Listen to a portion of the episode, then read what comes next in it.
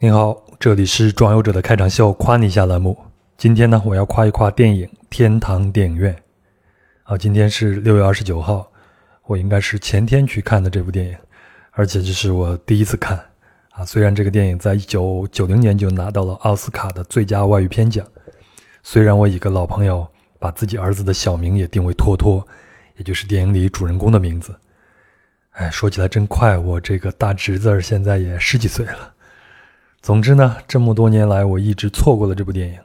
直到前天在电影院里边，我是看的《心旷神怡》心满意足。那我在看这部电影的时候，一直在想一个问题：为什么人们会为电影这门艺术着迷，甚至是痴狂呢？那在《天堂电影院》这部电影里，我也找到了一个答案。啊，其中有一个场景就是托托在下雨天的露天电影厂旁边。焦躁不安地等待着自己的爱人。他当时说：“这讨人厌的夏天什么时候才能结束？”在电影里，他应该早就结束了。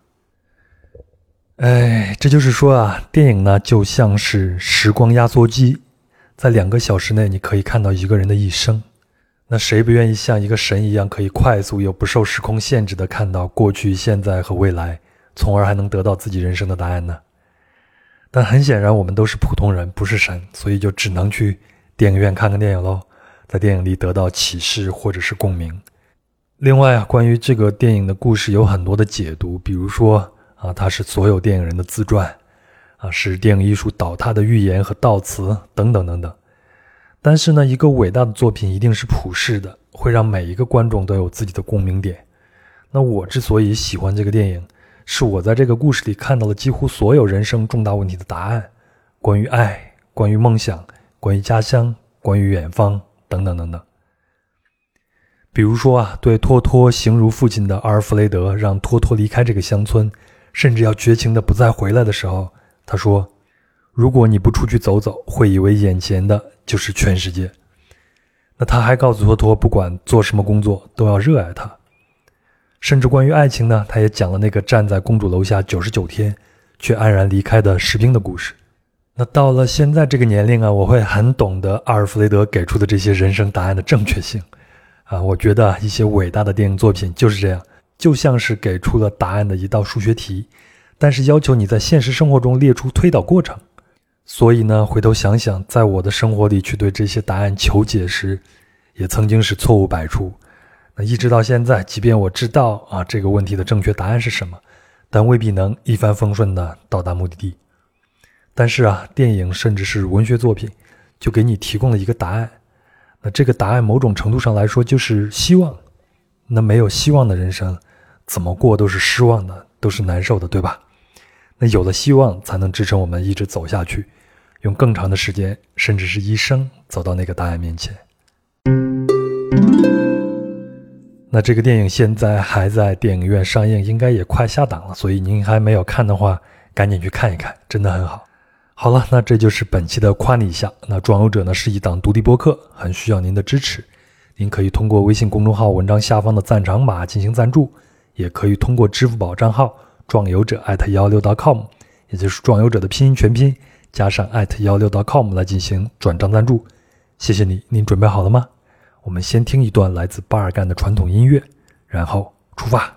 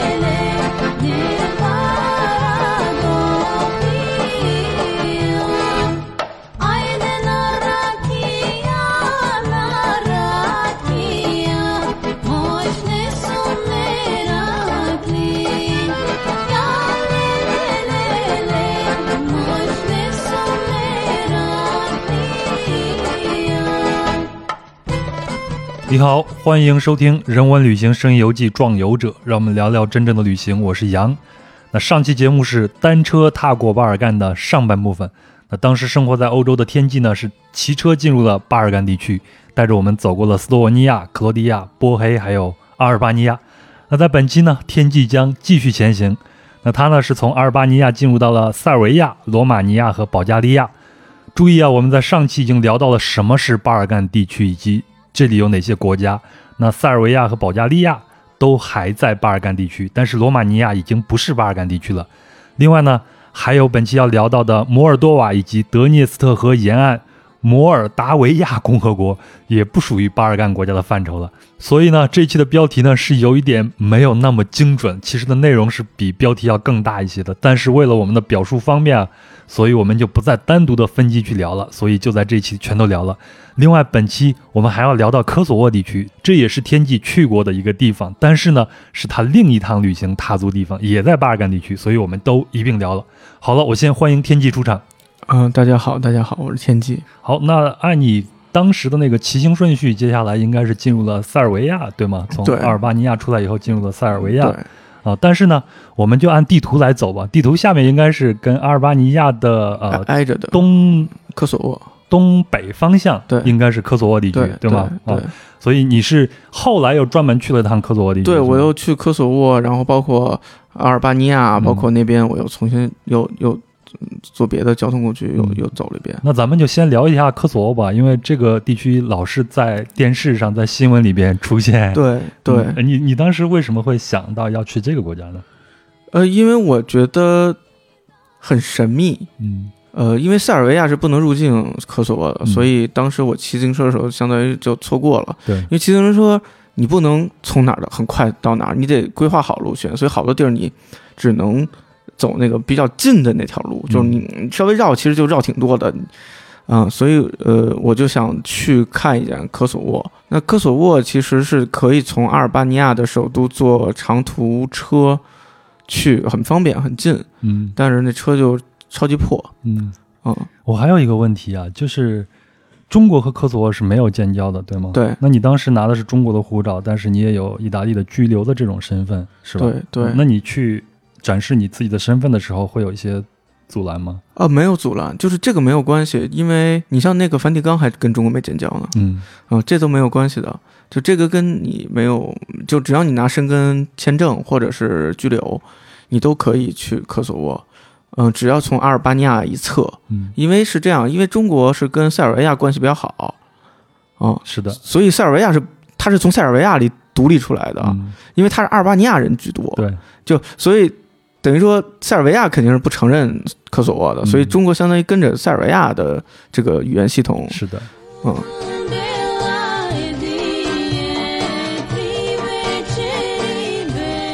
好，那按照惯例呢，我承担的这个角色就是人肉搜索引擎啊，无情的一个朗读机器。天际呢，就来聊它的观感和体验了。那我先说一下什么是科索沃啊？那打开地图呢？科索沃被北边的塞尔维亚、西边的阿尔巴尼亚、南边的马其顿和东边的保加利亚是紧紧包围着的。那注意啊，科索沃现在是塞尔维亚的一个自治省，它是从1999年的6月科索沃战争结束后，这一地区呢是交由联合国托管的。虽然在2008年的2月呢，科索沃单方面宣布独立，但是塞尔维亚一直是主张对科索沃的主权的。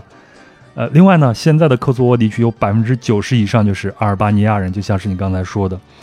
其他主要少数族群呢是塞尔维亚人和黑山人。那在二战结束后呢，科索沃是重归南斯拉夫。那铁托的政权将科索沃视为塞尔维亚的一个自治区，并给予当地的阿族人地方自治的权利。但当地的塞族人认为这是一种歧视。那到了一九九一年呢，南斯拉夫解体了，那科索沃呢也试图独立。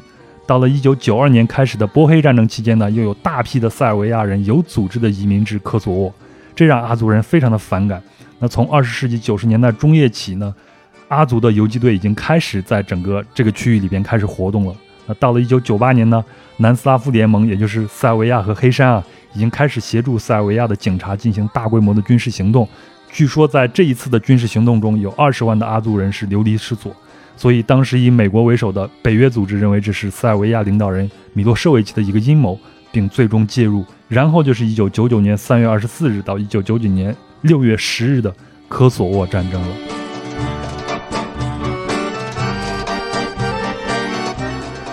那天际，你现在进入到科索沃地区，还能看见一些战争的痕迹吗？呃，它真的没有波斯尼亚，就是没有萨拉热窝那么到处都是。嗯呃，就像我说，它有很多残破感，但是其实市中心那块儿都修，基本上看不，就如果你不仔细看的话，看不太出来。嗯你指的市中心就是它的首都是吗？。对，就是它的首都。哦，其其实现在不能说它是首都，应该是首府。呃 对，然后是这样，就是它那个是，呃，科索沃是特别有一种就是县城感，车过去就有好多土的那种、那种感感觉，然后外面就是城外，就是呃，比如说它的长途汽车站附近就极为，呃，就是建筑是那种就是。实用主义加上丑加上破，然后但是它市中心呢，它其实我觉得他们就是可能还挺在意旅游业的，所以他们市中心有一个那种非常商业的这种，就像好多小镇的那个什么呃步行街似的那种的嗯那种那那种，就是它到处都是那个清真寺和那个东正教的那种对教，堂，因为当地的阿族主要信奉的就是伊斯兰教嘛。对，所以你会觉得你虽然身处在欧洲，但是你有很强烈的在土耳其的感觉。你你形容它，你曾经形容它是一个孤岛，为什么会有这样的一个感觉呢？哦，对，是因为我们在爬一个，它有一个城堡是给爬上去的，也算是一个景点儿。嗯，爬那个城堡上遇到很多，也没很多，因为遇到几撮人，然后其中有一撮人是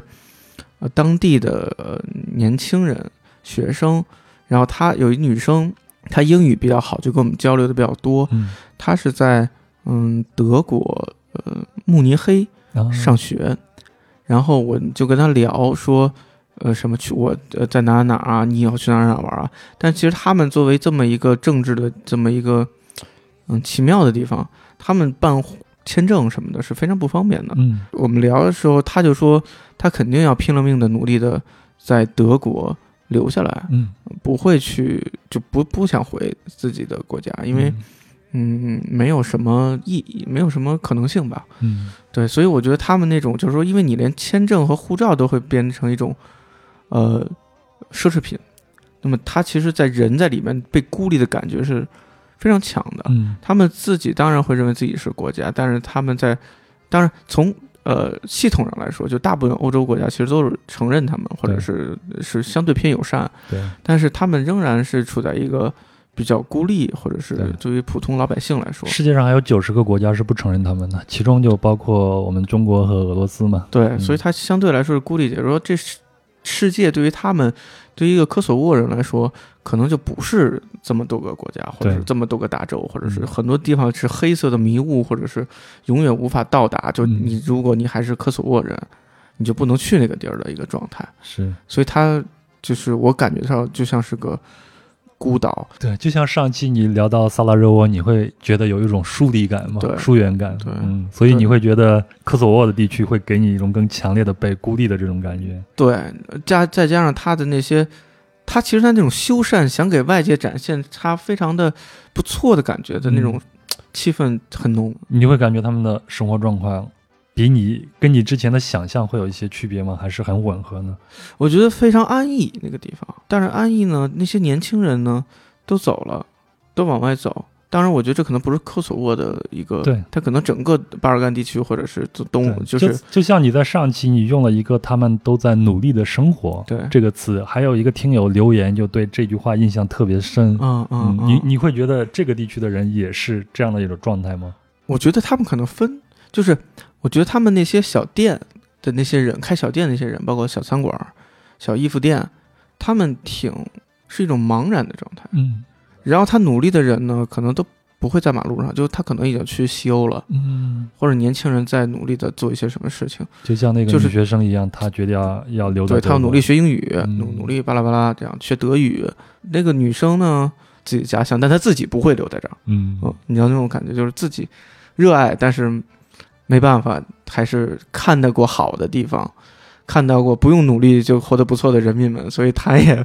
可能就就向往那个地方了。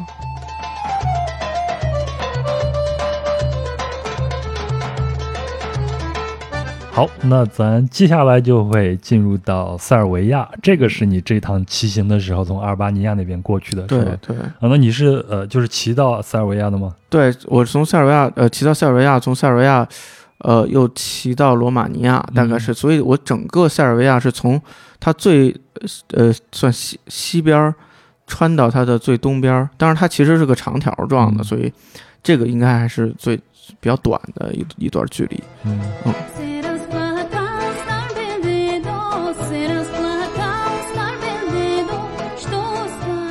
那通过上期和这期的讲述呢，我相信啊，听友对塞尔维亚这个国家的名字应该是很熟悉了。那它呢是从南斯拉夫王国，再到南斯拉夫社会主义联邦共和国，再到1991年的解体，再到1992年塞尔维亚和黑山组成的南斯拉夫联盟共和国，再到黑山也独立了。那么塞尔维亚在这个过程中呢，一直算是一个核心的一个国家。那从地图上看呢，塞尔维亚也是巴尔干地区最大的国家。那塞尔维亚在巴尔干半岛的地理位置上呢，是形成了西欧、中欧、东欧以及近东和中东之间的天然的一个桥梁和交叉路口。那塞尔维亚最负盛名的应该是他们的足球，当然还有篮球，比如像今年的 NBA 的新科的 MVP 的得主就是来自塞尔维亚的约基奇，还有就是网球老将德约科维奇，德约科维奇现在已经是老将了。天，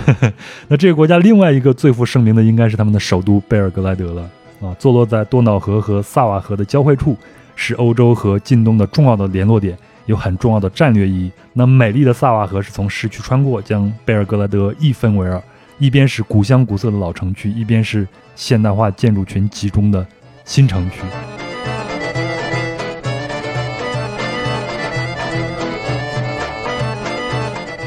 那你在塞尔维亚的时候，先是穿过他们的乡村，然后才到达首都，对吗？对我其实大部分时间都在村儿里，嗯经常会在村儿旁边儿搭帐篷，因为嗯我搭帐篷经常喜欢去别人家有人的地方的人比较少的地方，嗯就这样的话，呃，相对来说安全一点。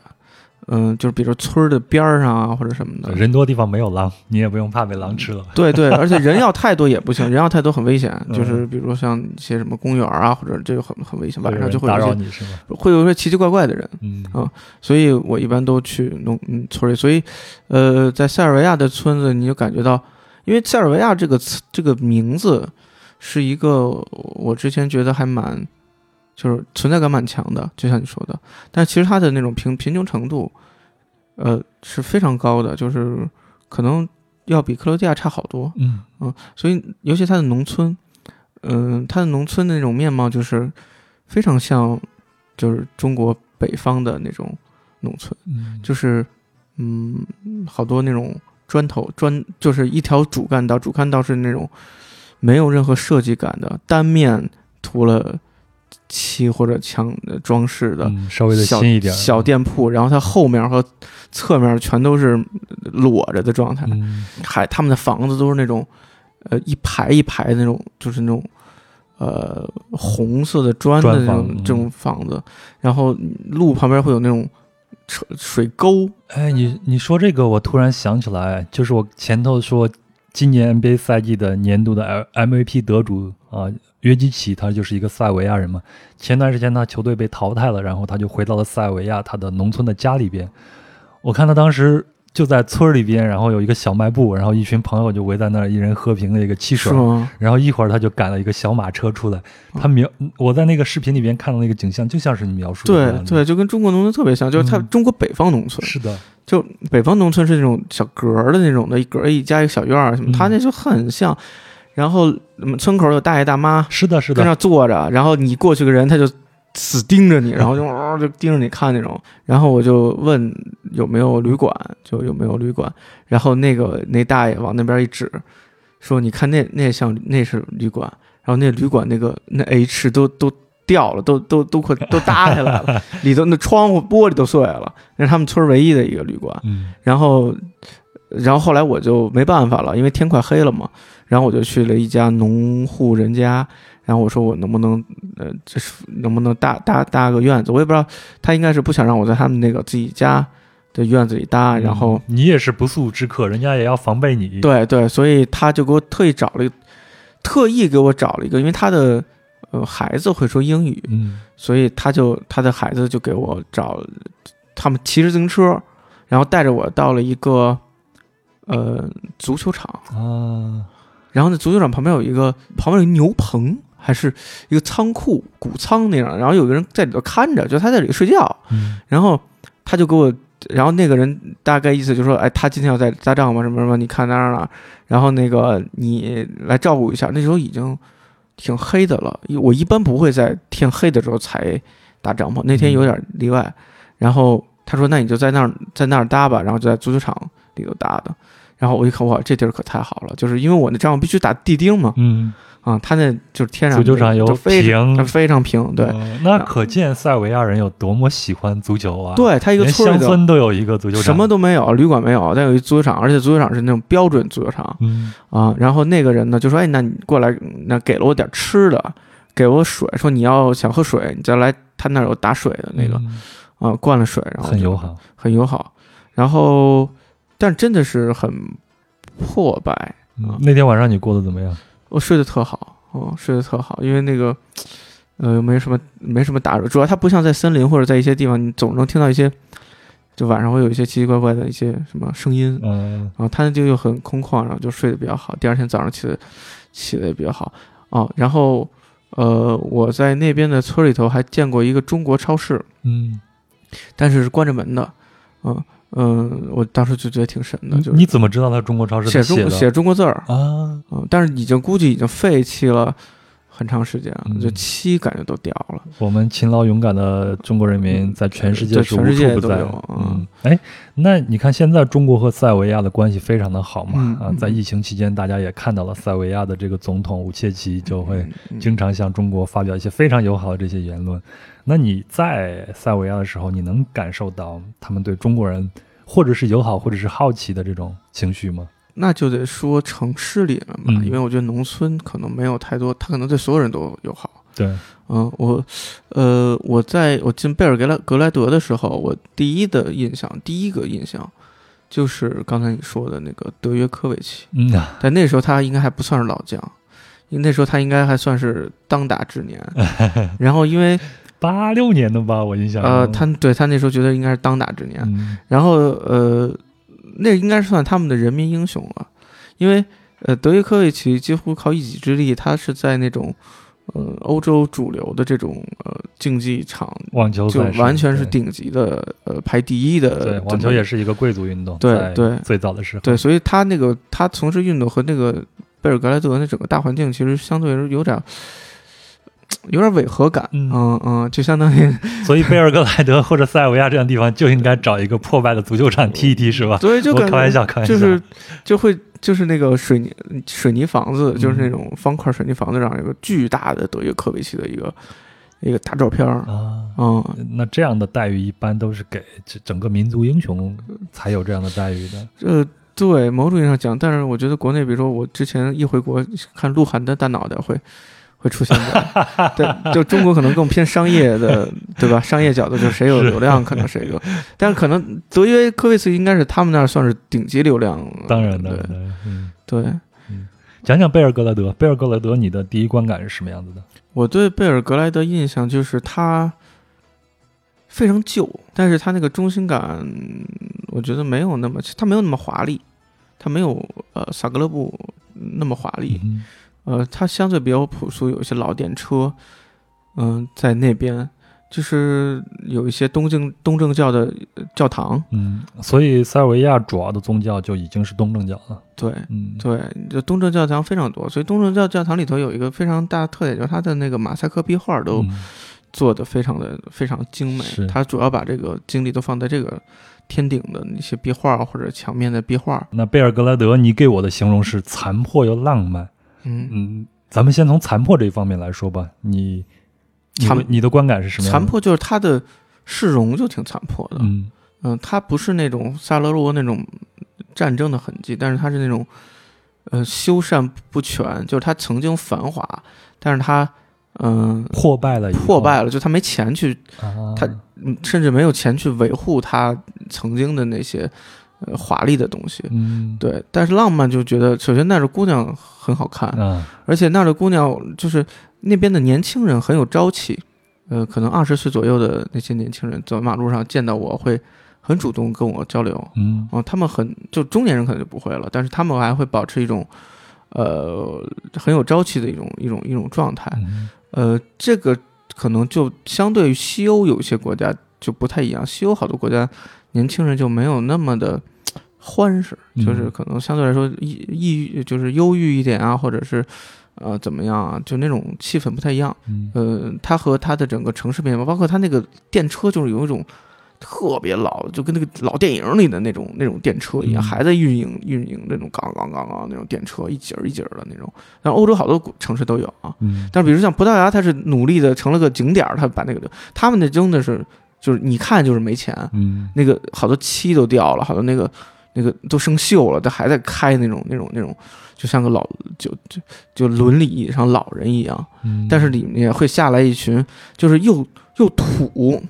但是呢又浪漫。这就像我前头说，这个贝尔格莱德，它就是由一条河把它给分开，就是波瓦河、萨瓦河给它分开以后，一边是老城区，另一边就是现代化建筑群集中的新城区嘛。嗯嗯，一边是朝气蓬勃的，一边就是你所形容的有点浪漫又有点土的这些地方。，对对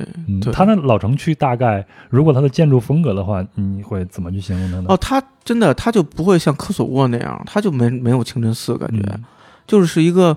啊、呃典型的这种欧式的这种这种建筑。嗯就是你说到这儿，其实有很多可以聊的，就是比如说，嗯、你明显感觉巴尔干这个地区，就当然我不是学建筑，我也不是学历史的，所以嗯。我就完全是自己的感觉，好像是一种在强文化的夹缝中，就比如说罗马的这个文化是强文化，嗯它在他们的西边，然后希腊是强文化，土耳其是算强文化，嗯。所以他们相当于被被三个这种文化给卡就卡扭巴在一起的感觉，所以你能看到好多那种意大利的房子的那种影子，包括他们的吃的东西也是。嗯然后你甚至也能看到很多土耳其那种偏，比如他们喜欢喝茶，或者是有些茶馆儿这嗯这种这种影子。那那希腊的影响可能就是相对来说就更更更久远一点，就是可能相对来说它的表现的就没有那么直接，但是你能感觉到就是他们没有一个自己的纯自己的东西，嗯就像你说的东东正教、穆伊斯兰教啊、天主教都不是那个那个地方。对，这就像潮水一样，一波对它就潮水它就相当于两个刷他们。两个就是那个波浪它是打到了打到了一起的那个交界的地方，嗯它是各种文化，它没有一个，所以各种文化交界成为了他自己的文化。就是你说他那边人像欧洲人吗？还是像中东人吗？还是像土耳其人？还他感觉是特特混吧，嗯嗯，那种混吧的感觉很强，所以他会有一种时间的那种穿梭在历史的那种里面的感觉。嗯因为我大部分时间都在农村，其实我嗯对塞尔维亚的这个呃印象更多是一些乡村，比如说，呃，比如说当你骑行的时候，你你很孤独。在塞尔维亚的时候，我记得特别清楚，我我到那个呃骑着骑着，在一个农地里遇到一个老头儿刚钓完鱼，他骑一个那种特别破的那种，感觉那个都嘎吱嘎吱出声的那种车，嗯，在前面，我在后面，我追不上他。人家以为你要抢鱼是吗？不是，就是我一直 大概我跟他骑了得有，我现在回想起来得有两个小时，嗯可能得有。就是我一直他在那段时间一直是就是跟少年派的那个老虎似的，是我的精神支柱。就是我跟他距离的这种这种变化，他其实骑得比我快，因为他什么都没有，嗯。成为我很重要的一个在那段时间的，我记得很清，我应该那个是从塞尔维亚往罗马尼亚边境的那个那个那段路，我记得这个老头儿一直回头经常看我，然后你看他从来没停过，嗯，然后有时候我没劲儿了，我就我就跟他远一点儿，嗯。有时候我就又不服气，说你这个，然后我会嘴上念叨你这个臭老头儿哈，然后什么什么，对，然后我我以为他就是旁边的村民，没想到一直骑一直骑，跟我骑了好久，然后直到他拐到拐进村里的时候，我突然就特别有失落感，我就好像一个朋友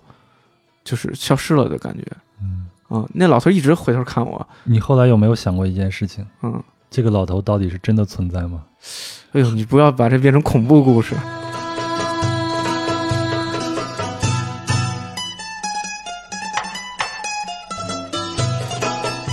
好，那咱接下来下一站就是罗马尼亚呢。罗马尼亚，这是你在骑行的时候从塞尔维亚骑过去的吗？你是从边境那边直接骑对，我是从呃塞尔维亚边境骑到了迪米什瓦拉，嗯然后从迪米什瓦拉就走了，就是这是我骑行的一次。嗯然后后来我又深度呃相当深度的去体验了呃罗马尼亚别的地方。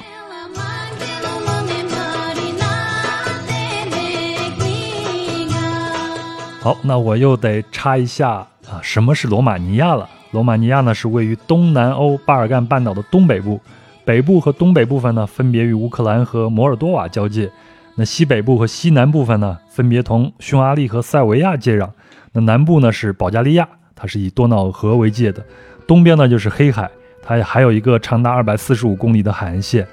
那罗马尼亚人口大约是一千九百三十二万人，主要信奉的也是东正教，首都是布加勒斯特。那罗马尼亚对年龄稍长一点的人来说，比如像我现在这个年龄，还有一个熟悉的点就是它曾经也是个社会主义国家。那从1965年改名为罗马尼亚社会主义共和国起，一直到1989年的东欧剧变，那也是在1989年的12月25日，罗马尼亚社会主义共和国的最高领袖齐奥塞斯库夫妇就被判处枪决了。那如果您对这段历史感兴趣的话，可以查一下，也能看到那张著名的他们俩人被枪决时候那张照片。那从此呢，罗马尼亚就确定了资本主义的政治制度，而且到了现在已经是欧盟中经济增长率最高的国家，也赢得了“欧洲之虎”的一个美誉。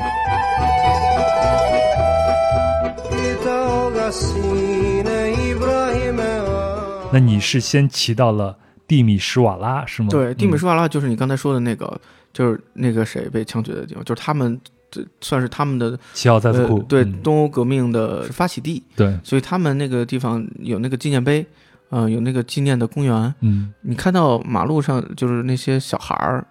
一些呃在户外喝咖啡吃饭的那些呃当地人，你感受到的全都是幸福感。嗯，他们可以肆无忌惮的笑了，可以肆无忌惮的呃胡说八道了，可以肆无忌惮的呃欢乐了。但同时，我在那儿印象深刻的是遇到了两个年轻人走跟我搭话，但要走的时候他管我要钱，这我也是第一次遇到那种路人管你要钱的这种状态。嗯，显然他们认为，呃，能去他们那旅行的人整体会比他们更富有，不知道。嗯，但是整体来说，我觉得对那那城市印象特别特别好。嗯，也就是说啊、呃过去的那些事情对他们来说已经翻篇了，翻篇，而且非常积极的翻篇，因为嗯他们正是那个件事情开启的地方，所以他们也有某种意义上，我这么理解啊，嗯有那种更好的拥抱新世界的这样的一个、呃、愿望。呃，如果我们在欧洲生活时间长的小伙伴可能知道，就是罗马尼亚制造是很多衣服，嗯嗯、一些大牌儿，嗯、大牌儿，一些什么呃厂商或者是一些，啊就有点像中国在世界扮演的角色。玩具原来的中国，现在的越南、孟加拉，对对对它你会发现好多是一个代工厂的集聚地，对，你会发现，比如在意大利的好多品牌还是比较奢侈品，它可能稍微下线下面一点的生产线，嗯很多都是罗马尼亚制造。嗯呃，罗马尼亚制造其实，在西欧还是蛮多的。他们那儿就你说，他们经济发展的这些年发展很快。嗯，其实，其实很重要一部分就是呃西欧好多把呃呃公司把他们的生产线制制造业生产线挪到了啊罗马尼亚。嗯对，因为罗马尼亚大地儿大，对，嗯你看它人口都已经算是这些国家里边最多的，对对，而且它将近2000土地非常非常大，非常辽阔。嗯，那你就是从蒂米什瓦拉一直骑到了布加勒斯特是吗？那个布加勒斯特是后来我去的，哦，后来又去的因为从迪美什瓦拉到布加勒斯特相当远，嗯，就是中间还对还穿了好多什么树林什么的。嗯然后我如果到了布加勒斯特，我就再就往回走就很又又得整个穿过罗马尼亚，所以我呃当时骑自行车的时候就直接从迪米什瓦拉呃往北了。嗯，对，然后后来我又自己呃背包去了那个罗马尼亚，嗯、就相当于它的东侧，就嗯布加勒斯特布拉索夫那一带，然后之后是去的那个摩尔多瓦，从那个罗马尼亚。哎，那咱们聊一聊这个布加勒斯特。你形容它是一个魔幻的欧洲大城市，这一点还是蛮出乎我的意料的。呃，对，就是，嗯、我因为我住在它市中心，它非常的隔，它特像北京，就是它有一些欧式老房子，嗯，但是呢，那我们怎么类比？就是北京的四合院现在咱或者们在的老老的一些庙什么的，哎然后旁边就有一个那种苏联的房子，就把老房子给推了，然后盖一个大方块在旁边儿，然后你就觉得怎么能干出这种事儿？但是他就是干出这种事儿。然后呢，同时它有一个商业街，那个商业街像极了我印象中小时候的西单商场，啊，很多人在走路，然后那个商场是那种没有窗户的，就是那种外面看就是那种贴了好多那种广告牌儿，嗯。就那种土味儿广告牌儿，西单，然后什么一个一个大模特一个什么衣服的什么的，就土味儿广告牌儿，竖条状的，然后嗯、呃很多人在里头购物，然后。嗯，马路不是特，就是不是特别宽，然后很多人挤在那儿，然后中间有一些车啊什么的，然后一进去有一些卖电器的，就特别像，就是特别早以前的西单商场。嗯，然后它有好多那种，就是非常宽的那种马路。然后它最主的呃布加勒呃布加勒斯特最主中心的那条主干道，两边有两个大板楼，两排大板楼，然后板楼后面是一些破房子，特别像平壤。嗯，就平壤不是也有，就主干道，对。就为挡然后挡后面的那破房子的修那大板楼，嗯，然后它也是，所以变成一非常魔幻的那种感觉，就是那个那楼就一个片儿，就跟城墙一样，然后你进去是另外一一一一个建建筑类型的，嗯、一一些房子，嗯，这跟他们是一个新兴的一个经济体是有关系的。对对。我在布加勒斯特其实待了好长时间，嗯，你会在这儿待很长时间？待了好长，待得两两周吧，得有。他对你有什么样的吸引力，让你在这儿待这么久？就是我就设计了两周，就是呃，嗯，布拉斯是这样，它有一个老城区，就是不大很小的一个老城区，嗯然后它里头有好多什么啤酒屋什么，也挺欢实的。你完全以为像是德国的某某某一些嗯，老城区，就是好多卖啤酒的，好多喝啤酒，就哎，我就特别喜欢德国那种小的啤酒馆，特别外欢。面对外面拿一个大的布帘子给它遮起来，你看不出来里边什么样，但是你一推开，里边就非常的欢乐，然后看到很多老头老太太里边、嗯高高兴的嗯喝一杯对什么的，它那老城区就是那种特欢实的那种，嗯就是看个球啊什么的，一群人喝着啤酒啊那种感觉。对，还有一个我可以我们可以聊聊那个旁边有个城市叫布拉索夫，嗯布拉索夫离就是离布拉斯特也不算特别远，然后它相当于是一个相对来说纯的。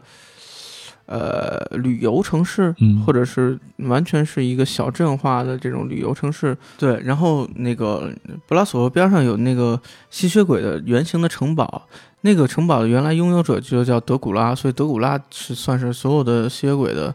呃，一个故事的传说的一个最早的原型。嗯。我在嗯之前来罗马尼亚的时候，当地人就跟我们讲，就是一说吸血鬼就是罗马尼亚人，嗯。不会是别的地方人，因为他们给我开玩笑是说罗马尼亚人的这个犬齿 特别跟獠牙长，一样是吧？对，但其实其实是因为那个德古拉那个呃的城堡，当时其实是是因为。嗯，他那地儿修的就非常像是一个系统性开发的旅游景点儿，嗯，然后当然有这么大一各种个吸血鬼的讲解 IP，员对各种讲解员，吸血鬼 IP 绝对在绝对在世界范围算是非常大的一个 IP。然，然后感觉那个整个小镇都是环绕那个那个城堡，那城堡其实没多大，那个呃城堡里有好多吸血鬼的故事，和包括这个德古拉他原来做的那些事情。他为什么被人称之吸血鬼？是因为他原来叫什么穿刺，就他他给人出刑，他杀了很多人，嗯他特别喜欢行刑，然后行刑就是说他就给人穿刺掉。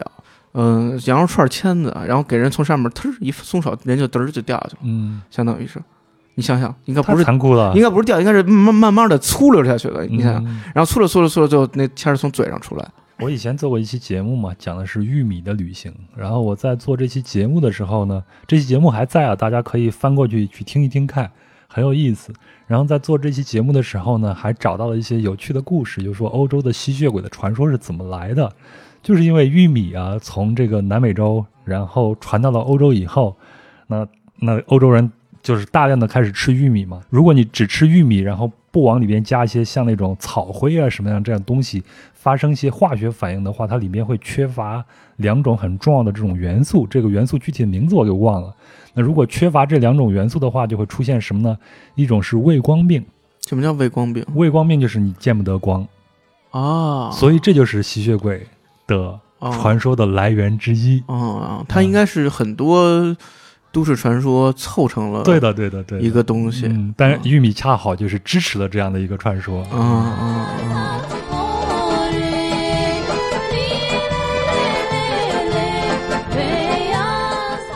好，那离开了罗马尼亚，咱接下来的下一站就是摩尔多瓦了，是吧？嗯，如果不是做这期节目啊，我之前都不会注意到还有这个国家，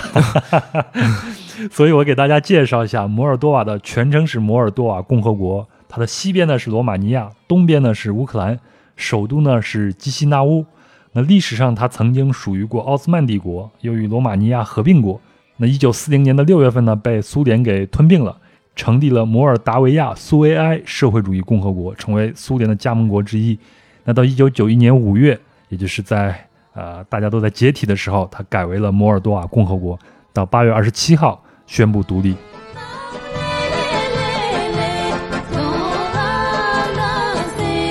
所以我想问一下天赐，你是怎么注意到这个国家，并想进入到这个国家呢？呃，因为我去过很多欧洲的这种所谓的特别小的国家，嗯什么列支敦士登、什么安道尔、什么什么，然后我就说，哎，这儿也有这么一个国家，我想去看看。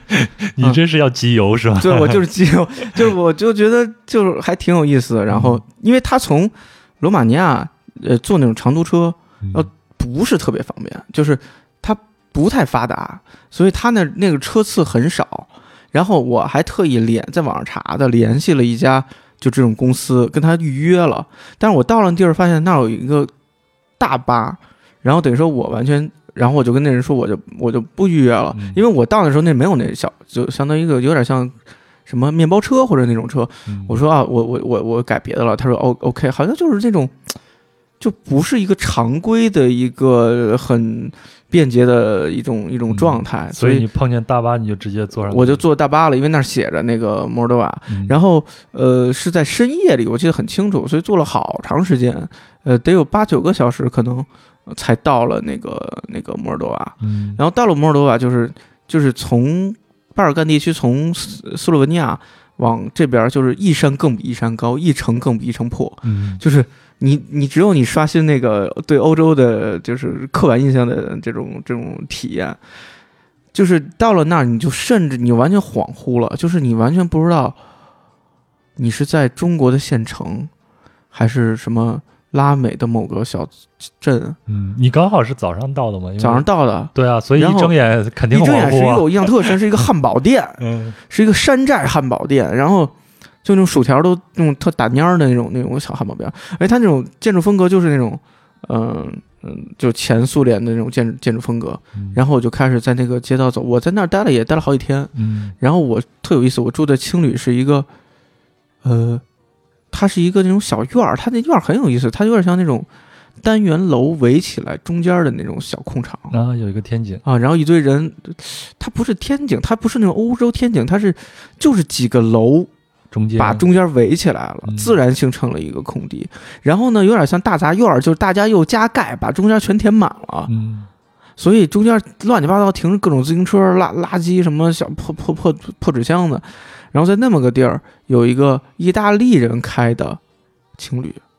我当时就惊了，就是我跟那个情侣老板用说意大利语，嗯然后那个人就在那儿一直开情侣，就跟王似的，你知道吗？因为他有好多房子。然后我估计这个意大利人，我不知道是不是就跑跑摩尔多瓦去，然后就成了地主了。就地主了。我靠，就、啊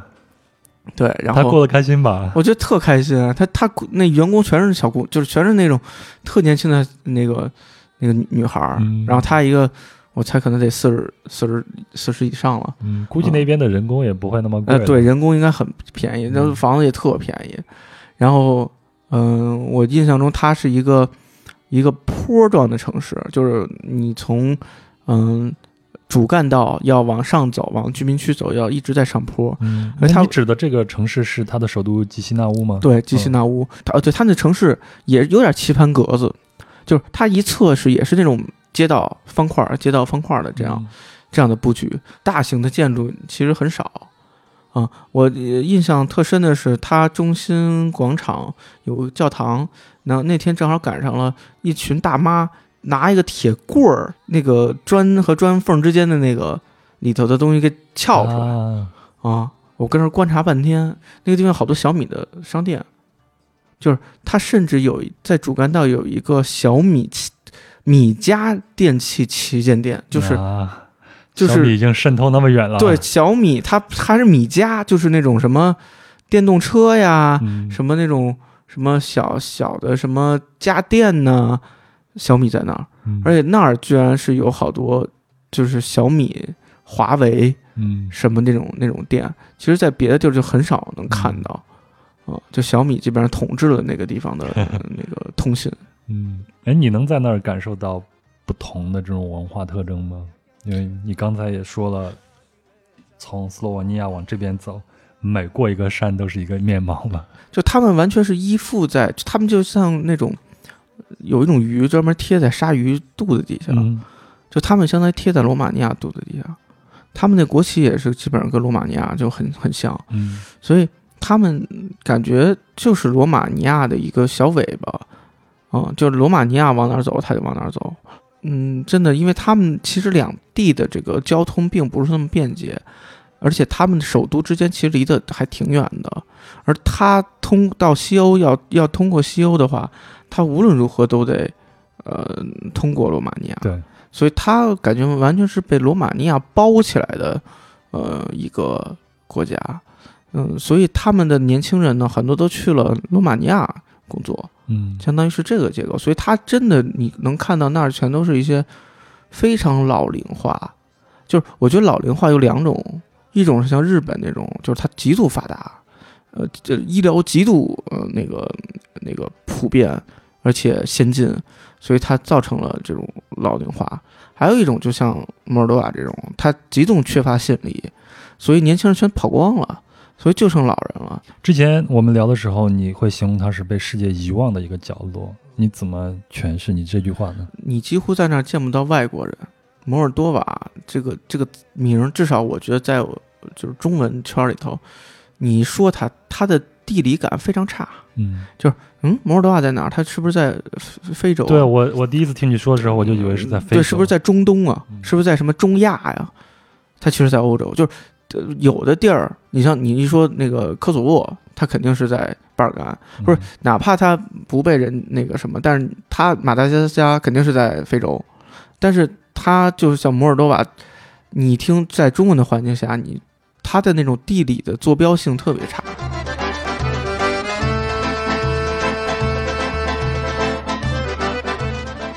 说到被世界遗忘的角落，说到这个名字不被大家所熟悉啊，那接下来要进入的这个地方名字就更拗口了。我试着再念一遍，叫德涅斯特河沿岸摩尔达维亚共和国。这个国家我之前真的是闻所未闻，真的是从天气这儿我第一次听到有这个国家。我查了一下，它位于德涅斯特河，也就是在摩尔多瓦境内的东岸，因此有德涅斯特河东岸这个称谓。那在网络上还有人称它为德佐，呃，那在国际上普遍认为这块区域是摩尔多瓦领土的一部分，但是呢，德涅斯特河沿岸地区已经在事实上是独立的，并在1990年成立了德涅斯特河沿岸摩尔达维亚共和国，定都是提拉斯波尔，与格鲁吉亚的阿布哈兹、南奥塞梯以及啊阿塞拜疆的纳格尔诺卡拉巴赫并称为前苏联的四大飞地。在这儿我要解释一下什么叫做飞地。这个飞地呢，就是属于我这个国家，但是和我这个国家的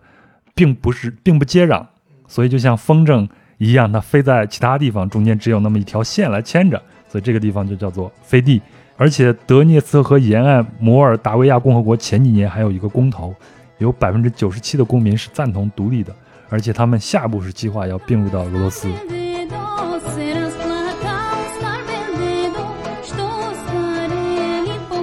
用一句非常精辟的中文，就是他们典型的惊俄分子。就是地理上太接近了。我我说一下我去的过程吧，嗯就是嗯当时嗯、我跟那个青旅的老板聊天儿，我说我在这儿时间太久了，我在那个摩尔多瓦待好长时间，然后我说我我不知道去哪儿，然后他就是跟我说，哎，旁边有一个好多嗯、那个欧洲人特喜欢去的地儿，就是欧洲的朝鲜，然后说你欧洲的朝鲜，哦欧洲的朝鲜，哦，他就这么跟我形容的，欧洲的朝鲜，所以说你不能去朝鲜，就没有人能去朝鲜，但是呢，你可以去那儿看看。然后我说啊，还有这么个地儿，然后我就所以这也是你第一次听说这个国家呃。当对那时候是我第一次听，我当时去摩尔多瓦的时候，我不知道旁边有那么个地儿，嗯，是那个青旅老板告诉我，听到这个名字的时候，你你什么反应？我得去查，因为我不知道他在说什么，他我只我印象中只是听着那是欧洲的朝鲜，嗯，他说的那个词儿，我可能我都没有嗯任何记忆点，是我没有没有概念。服没有概念，嗯所以我后来查的这个，我哦知道这个地儿叫叫这个名儿，我都不想重复它，因为它太长了。然后我就呃从那个长途汽车站坐呃长途汽车去呃呃德涅斯特河，然后在这个路上呢，就是它这个通勤倒非常方便，一趟一天好几趟。在这个路上呢，就周围就有好多居民，然后我们会呃开了好长时间的车，然后到了一个相当于是边防，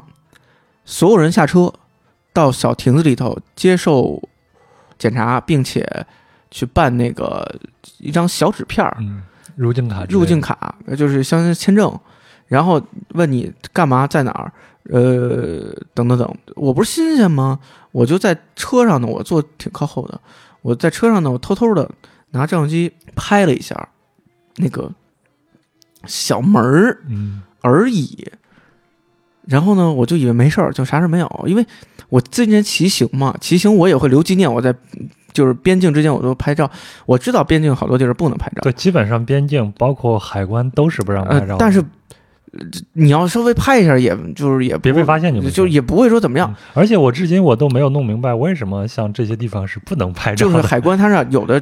就是机场什么的会有牌子，但比如我之前陆路过去那些地方，嗯，就是有时候你远远的拍一个，或者是你留个纪念，我弄个自行车，他那个海关工作人员还帮我拍照，就他不会呃有特别。结果哎，我也我还我知道我有这意识，我偷偷的拍的。结果呢，我下去办都办好了，我往外出的时候，有几个拿着枪的军人就过来了，出事儿了吧？出事儿了，说你把你的照片删了。我说啊，我当时是脑子是空的，嗯，我说嗯，什么情况？结果就看后面几个大妈，嘀嘀举报了嘀嘀？咕咕在看我呢。然后就大妈给我举报的，啊因为我在车上拍的，他军人不可能知道，军人在岗亭里啊，嗯，啊、然后我就被大妈举报了，然后呢说明当地的人民群众警惕性是很高的。呃我靠！然后，然后我就办完了，OK，办完之后我就上车，你知道吗？你看《西西里的美丽传说》，嗯，就那个那个女主角回到那个岛上的时候，就那种感觉，就是所有人都在，你太抬高你自己了，你不能跟他比吗？不是，就是那种感觉，你知道吗？就是所有人都在看着你是吧？所有人都在议论你，所有人都在跟你说悄悄话，然后所有人都都在就是打量你，你就你都毛了，你知道吗？然后你都你又有生气，你也不知道往气往哪撒，然后你又没有办法跟他们辩论。就是你知道，你知道那个镜头，就是他跟他的先生，他先生打完仗回来，然后他们一起，然后周围人所有人在说他们，我就觉得那种就是那种等于整个那人就是那种敌意，我开始就对这个国家有第一印象。嗯就是他们的人真的是，你你之前我们说过那么多国家，嗯说什么前南说前这个，或者是他们，但是你不会从这些人中有强烈的集体意识，对其实可以理解。嗯，它仍然是集体的某一个嗯符号。他们那儿你一进去，一是这种整个的精神的，就是这种文化环境、精神环境，还有一个就是从肉眼可见的这些汽车、嗯房子都是那种四五十年代。嗯如果你说有一些，比如说落后地区，可能像是八十年代或者是七十年代的一些老汽车，他们完全是真正五十年代那种那种老老的汽车，而且就是因为还可以用，所以他们就一直在用。哦，然后他们那个地方真的是，嗯、几乎我没有见到任何的所谓的欧洲感的任何东西。嗯他们几乎就全都是那种苏联的房子，好像他们的国旗现在沿用的还是前苏联的那样的还是那种五角星，然后麦穗儿什么的，嗯。嗯，然后整个人的衣服就是灰色的，嗯，我我不了解他们是强制穿成这样的还是什么的，真的是有点会不会是你记忆里边加了一层滤镜，已经把他们给过滤成一个灰色了？呃，因为是这样。一，开始就被大妈给举报了。no, 因为是这样，我觉得他们首先穿的非常素，嗯然后二是他们的房子也非常素，嗯，他们的那些建筑基本上都是方块感，马路上没车，嗯。没有汽车，人大部分都是走路嗯。和骑自行车，啊，然后我去过他们的超市，他们超市大部分都是那种，嗯，就是，嗯，比如糖是那种一堆糖，然后你自己拿，拿个小透明袋子，一个拿，一个拿，拿点拿俩这个称重的，称重的，嗯、啊那现在王府井那边有一些国营商店里边也是那样，嗯也是那样。然后好熟悉的感觉。那他们现在是还是一种呃社会主义那种模式吗？还是配给制吗？还是已经完全市场化了呢？嗯，这个这个我我不是很确定，嗯但是我觉得他们肯定是有呃指供应的指标，他们应该肯定不是那种随便买。嗯从制度上来说，他们肯定是呃社会主义，他们不肯定不是资本主义。嗯他们也正是因为他们嗯就是经经苏嘛，所以他们向往那样的生活，嗯向往被被被被被配给、被被计划的这样的。嗯，但是我印象很深的是，我去了一个餐厅，就因为那实在是没有餐厅，没有餐馆，我中午想吃个饭，非常费劲，我就几乎是在他们那个最市中心那个广场边儿上找了一个餐厅，那个餐厅相当像样子，就是相当。也不相当，有点像必胜客，就是那种，就是有点快，就是标准化那种。然后点了一个意大利面，吃起来就是必胜客味儿，啊，就是不怎么样，贵吗？嗯，挺贵的，挺贵的。然后他们的服务员都非常的好看，并且非常的热情，嗯，英语极为流利。嗯这不就是我们以前那种涉外？，对，就是宾他馆的感觉吗他就是涉外巨大的餐厅，就没两桌人，嗯嗯，然后就非常像涉外宾馆，不是涉外宾馆、涉外呃酒呃餐厅这种感觉，然后做的非常的标准化，就他们也不是不是说高级，就是很标准化，嗯，很像样子，嗯、跟房旁周围的房子和那些什么小卖卖部完全脱节的，嗯，就是我在那儿吃了一一一一顿饭，还认识了那儿的一个一个哥们儿，嗯我们他英语很好，可以跟我交流，他可以他聊了好多，嗯、他们那儿的事儿。嗯他工作在欧洲，然后他就是他家在这儿，所以他回来陪陪陪他家人。然后他跟我讲了他们这儿的那种货币，就是这种塑料的小片儿片儿。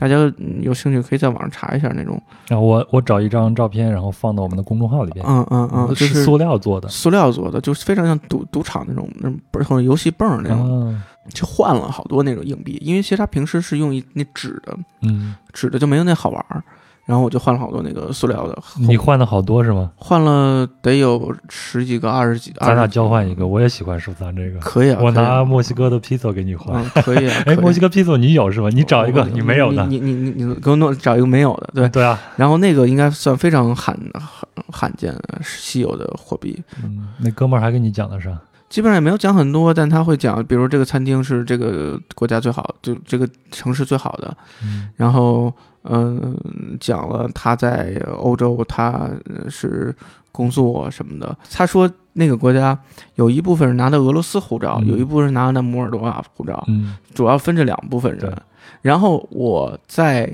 就是这个边境的时候，我看到的是俄罗斯的坦克啊，俄罗斯的军队，它不是一个完全的自己认为自治的地方，嗯，它是实体就是自治，就是摩尔多瓦已经没有能力控制那个地方了，它的边境就是已经被俄罗斯人给占了。嗯就俄罗斯非常擅长做这样的事情，所以他等于是说，飞地真的是飞地，而且他是精神上的呃苏联人，精神上的俄罗斯人。他们，我觉得他们集体的这种认知是认同嗯俄罗斯文化。对，但是俄罗斯是不承认他们的啊。但是俄罗斯理实际意义上不存在，他们承认的是苏联，就是他们精神的那部分并不是现在俄罗斯，嗯而是前已经已经灭亡的前苏联。嗯就这个这种违和感特别特别强。等于说，呃，苏联的那个庞大的机器已经解体了，但是他们现在这一块还留在这儿，还依然还在运转，但是已经嵌合不到那个整个庞大的对，但他们这种，我认为他们拥有集体认同，是认同嗯苏联的，并不是拥抱罗马尼亚的或者是摩尔多瓦的。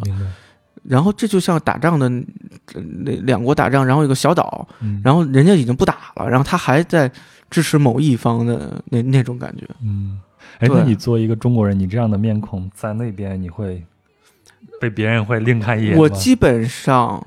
必须躲着人走，为啥因为见着一个人就得跟我照相。啊？就是我不知道你肯定有那种经历，比如说你在呃土耳其或者在北非或者在、呃拉美，会有一些人找你照相。没有，我只是在印度比较受欢迎。哦哦哦，那可能你印你符合印度的口味，就是呃会有很多地方人找你照相，嗯但比如在伊朗也会有人找你照相吧。嗯，在墨西哥都会有啊。但是那地儿属于就你不能见着人，你基本上见着人你就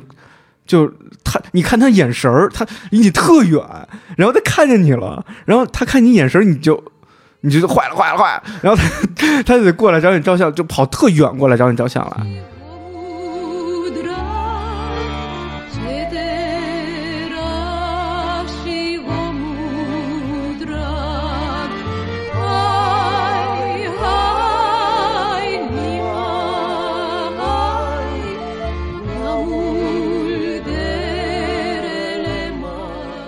好了，这就是单车踏过巴尔干的全部内容了。当然呢，我还跟啊天际啊私下里聊了聊。那他说呢，这趟旅程除了挑战了自我，也对自己有了更多的认识，同时呢，也刷新了一些对欧洲的固有的一些印象。所以他认为旅行的意义呢，就在于此，就是不光能发现自己，也能发现更多的世界。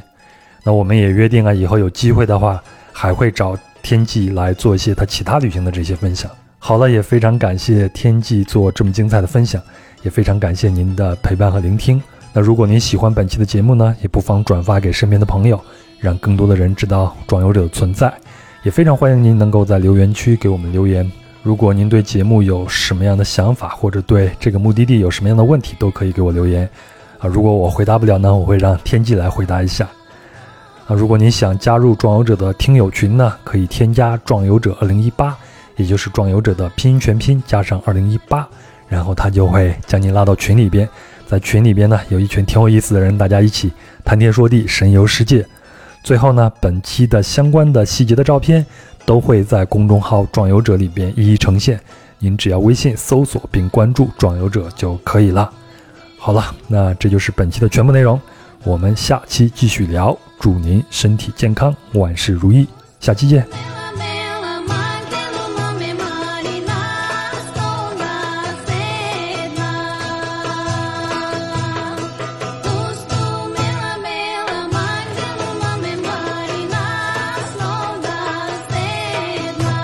这儿呢，是一段跟正片毫无关系的讲述，但跟夸你一下里夸的天堂电影院有关系。啊，我想讲一讲我的四舅。我四舅呢，曾经是我们那个小城的电影放映员。他呢是高中毕业，在那个年代已经是不错的学历了，会拉小提琴，也曾经在中学代课教过英语。后来呢，进入了电影公司当放映员，这是一个正式的工作，算是公家人了。